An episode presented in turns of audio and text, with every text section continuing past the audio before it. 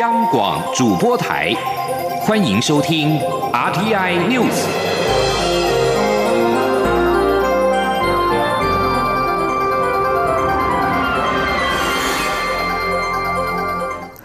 各位好，我是张顺华，欢迎收听这节央广主播台提供给您的 RTI News。台东空军制航基地两架 F 五一战机二十二号擦撞坠海，军方今天持续出动大批兵力寻找失踪上尉飞官潘颖尊，陆续在屏东南人渔港岸际发现战机碎片。军方表示，现在救人为主，要先找到潘颖尊。国防部长邱国正今天到台东因战机事故殉职失踪的飞官家属向他们致歉，并代表蔡英文总统向家属致哀致意。邱国正表示，国防部应该要照顾官兵，出了这种状况，他觉得有很大的歉意。国防部会做好后续工作，将妥善照顾好家属，也会持续搜救仍然失联的潘颖尊上尉。记者欧阳梦平报道。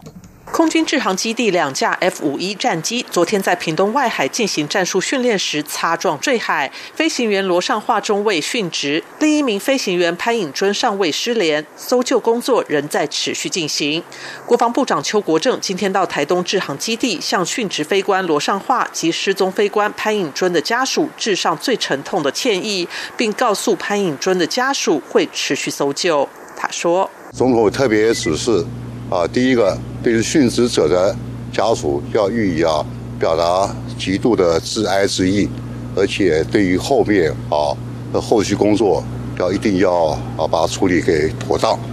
但对于搜救者家属，要跟他讲，我们尽全力呀来做搜救。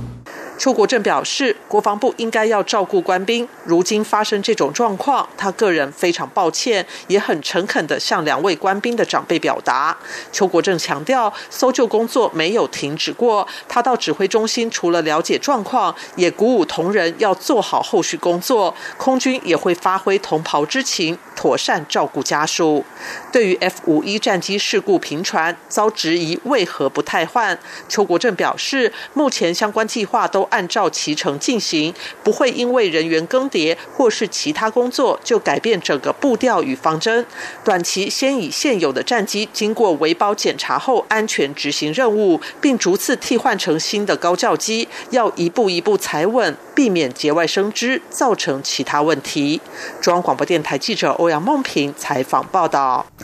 朝野立委今天也都相当关切两架 F 五一战机失事意外，建议空军应该就演训课程和相关设备重新检查、调整，保护国军安全。对此，行政院长苏贞昌强调，国防部已经依专业程序处理，并且停飞。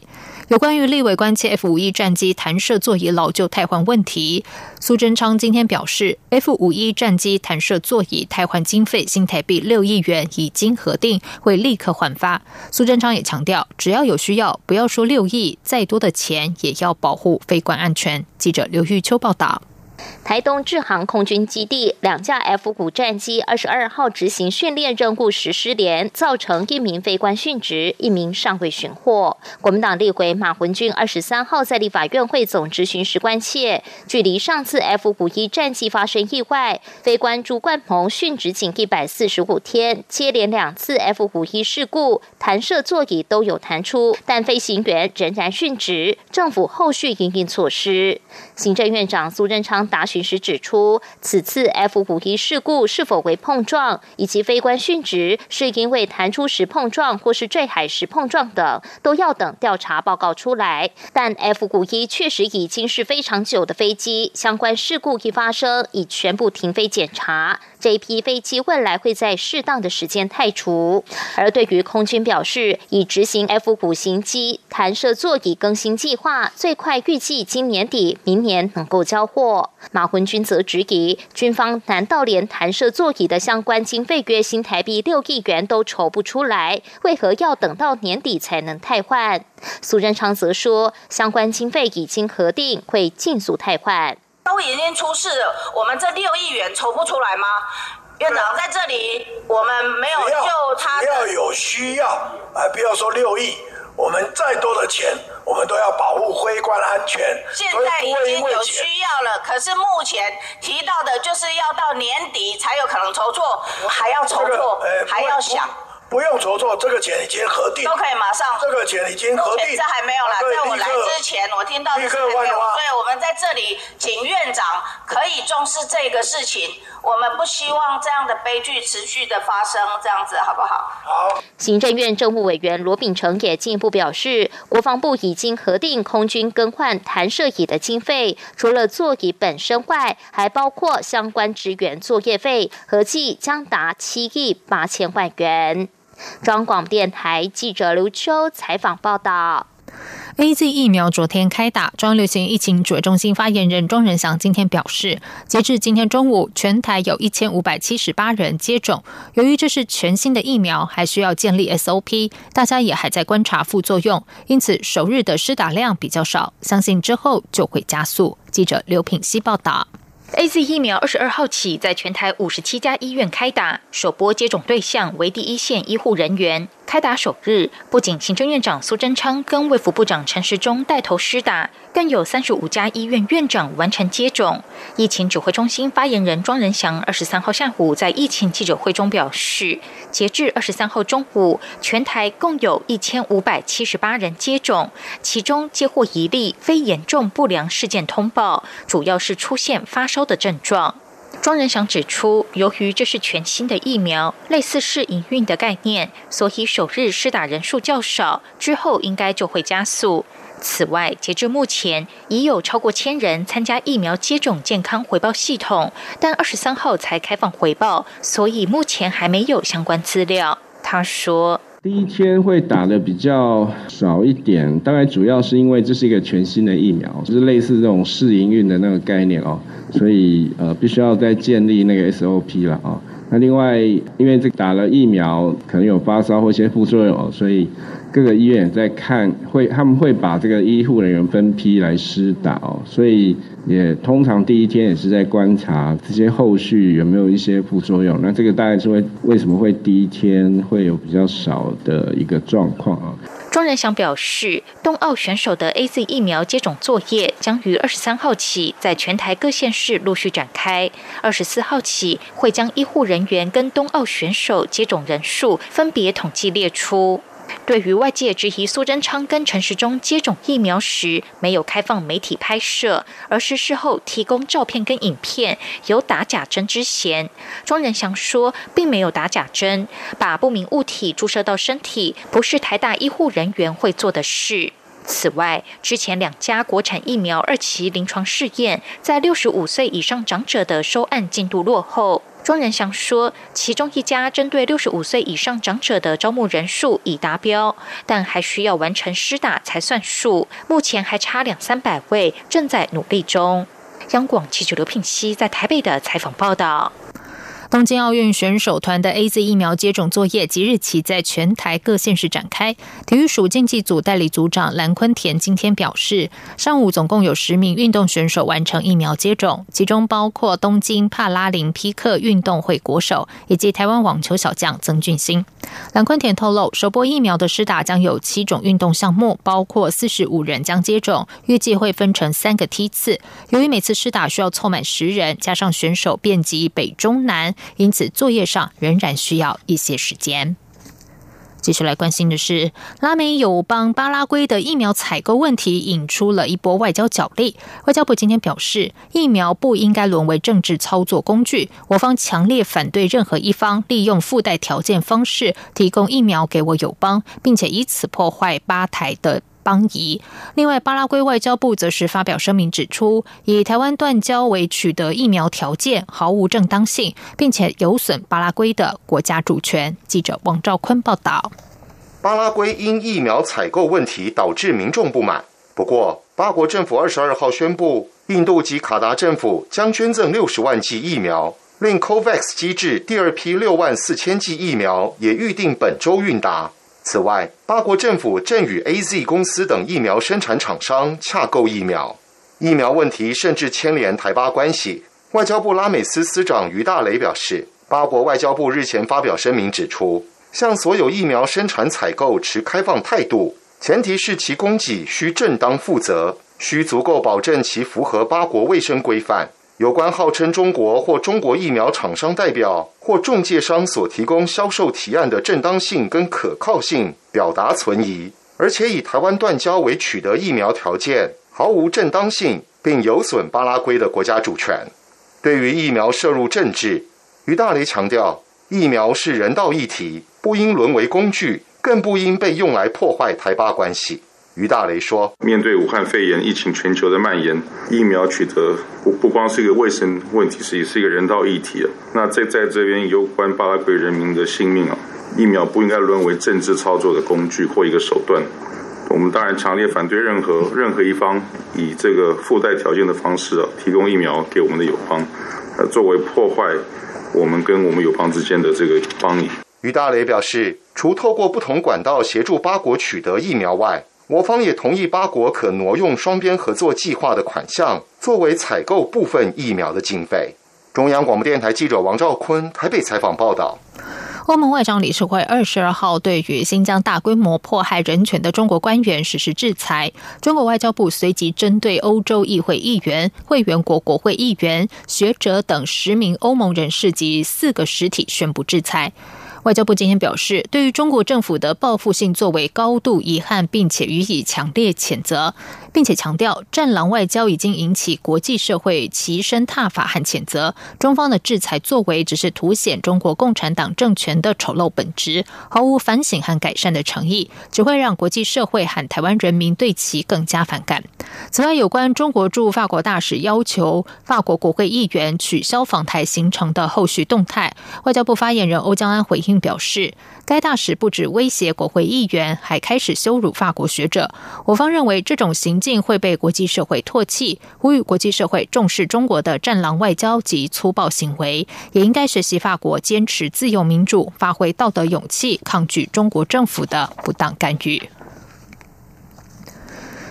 美国联邦众议员麦克林等二十三位议员二十二号致函总统拜登，呼吁与台湾启动自由贸易协定 FTA 洽签程序。信函表示，FTA 不只能为两国创造经济效益，也能让美方在印太区域反制中共经济影响力。议员们表示，从一九七九年《台湾关系法》通过以来，民主的台湾一向是美国对抗中共在东南亚影响力与军事扩张的坚定盟友。与台湾正式签署 FTA，将能为两国带来巨大的经济效益。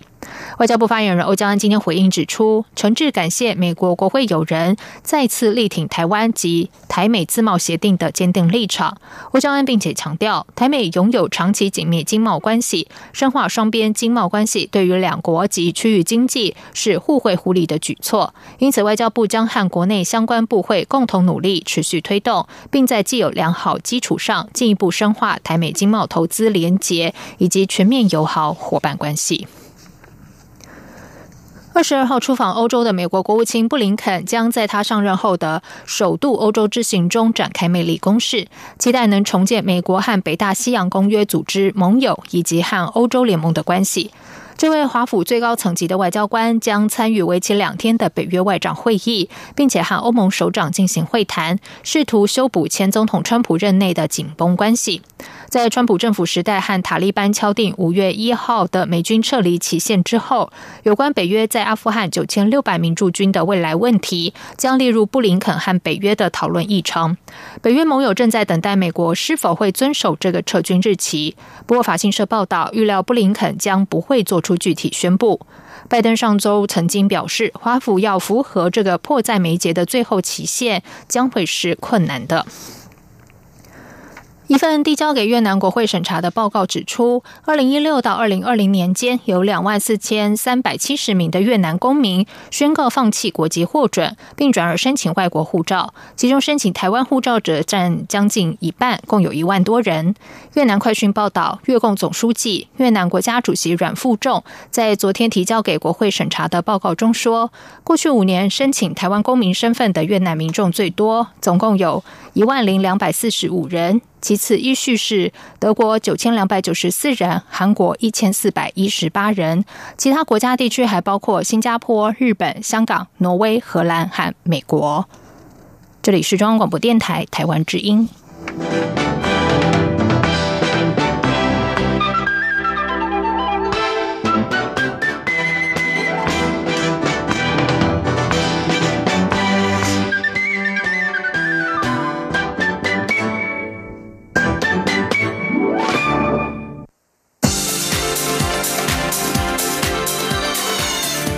是中央广播电台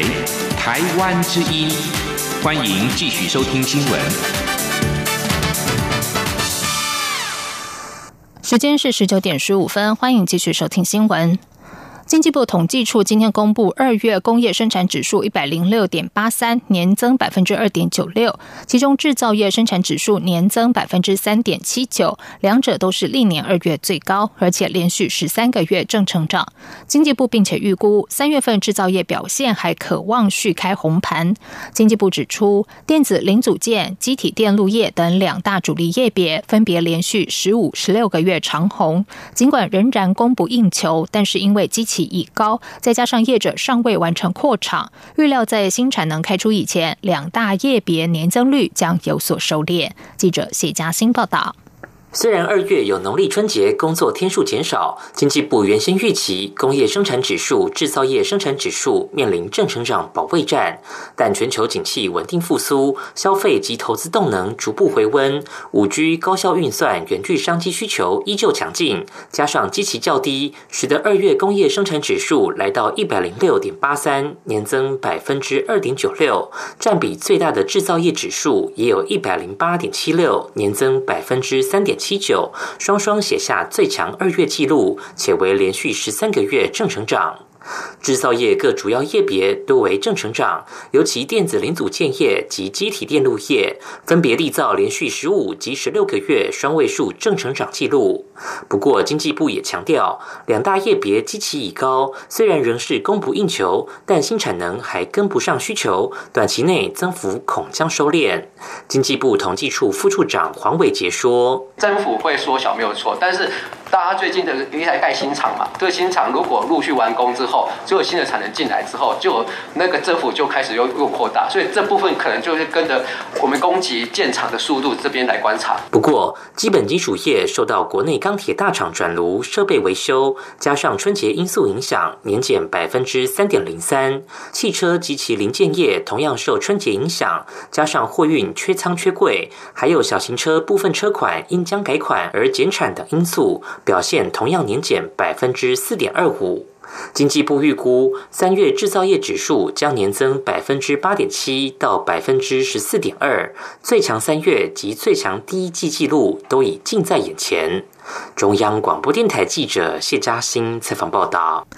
经济部今天也公布了二月批发、零售、餐饮营收统计，三者都写下历年同月新高纪录。尤其是餐饮业受到边境管制冲击，空厨营收效应减弱，这次成功的由负转正。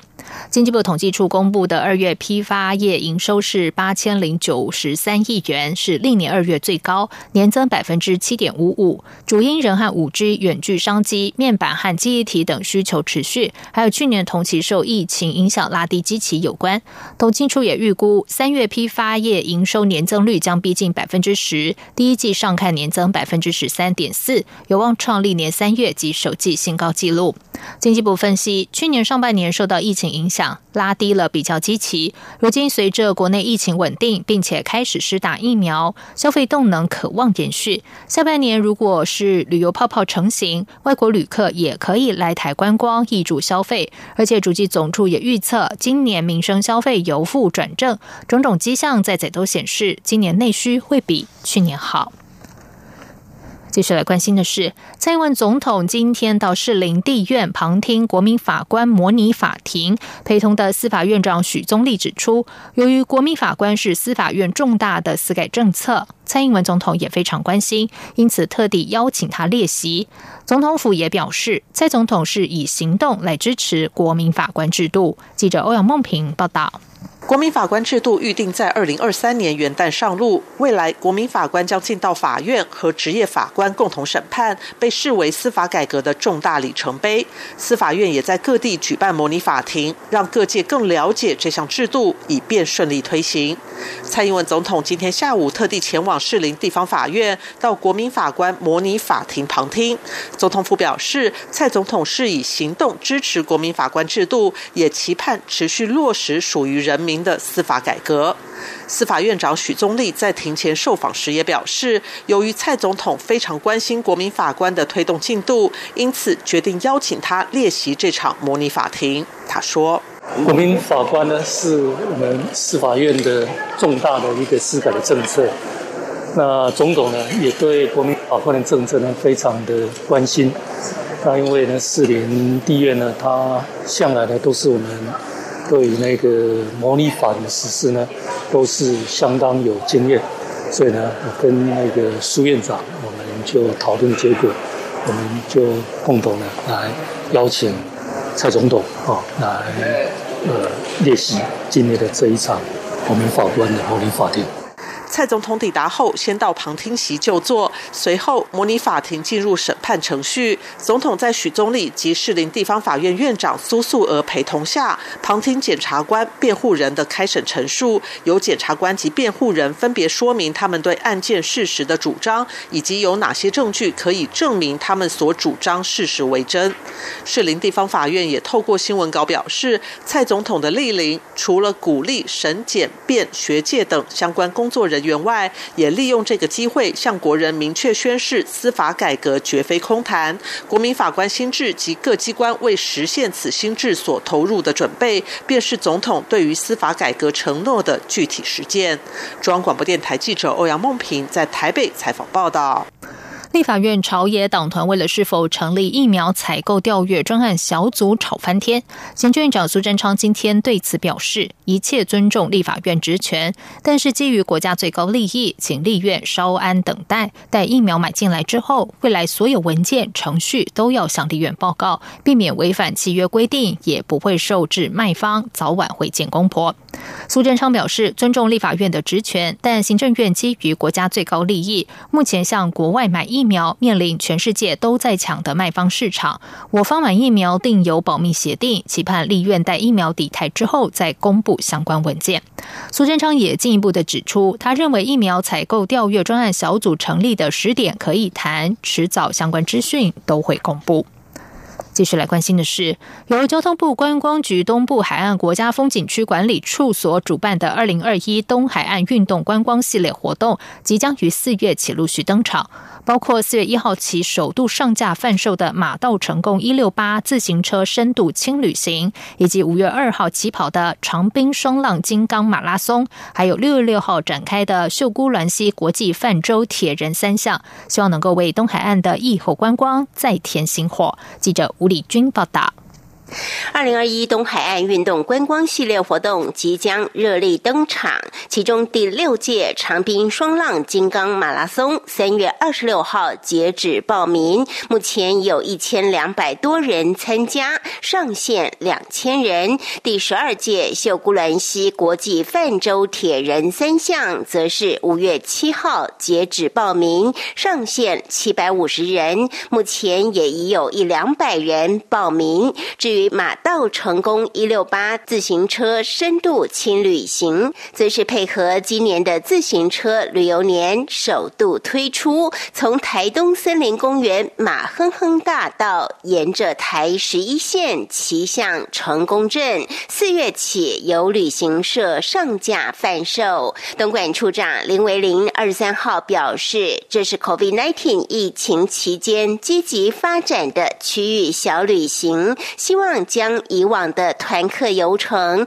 转化成精致有特色体验的高端行程。他说：“今年是自行车旅游年嘛，那我们的马道成功一六八，其实它虽然是一个单车行程，可是它透过四天三夜、五天四夜，然后有不同的住宿体验，有五星级的饭店，有露营，有部落住宿的体验，然后有各种不同的风味餐、无菜单的料理，然后还结合很多的生态小旅行，像夜看三千台或者是夜访小夜六，甚至未来还会。”跟我们的月光海音乐会的场次来结合，那它整个套装行程是属于比较高端、高品质的，单价一个人都是在一万多块以上。此外，即将于五月二号开跑的金刚马拉松，今年还特别安排跑者在金刚大道体验户外瑜伽，和瑜伽老师一起面向太平洋来场与身体的对话，搭配业者推出的三天两夜游程，还可让选手及亲友团在比赛之余畅游花东，而结合泛舟、路跑、单车三项运动的泛舟铁人三项也将于六月六号展开。详情请上活动官网查询。中央广播电台记者吴丽君在台北采访报道。接下来就进行今天的前进新南向。前进新南向。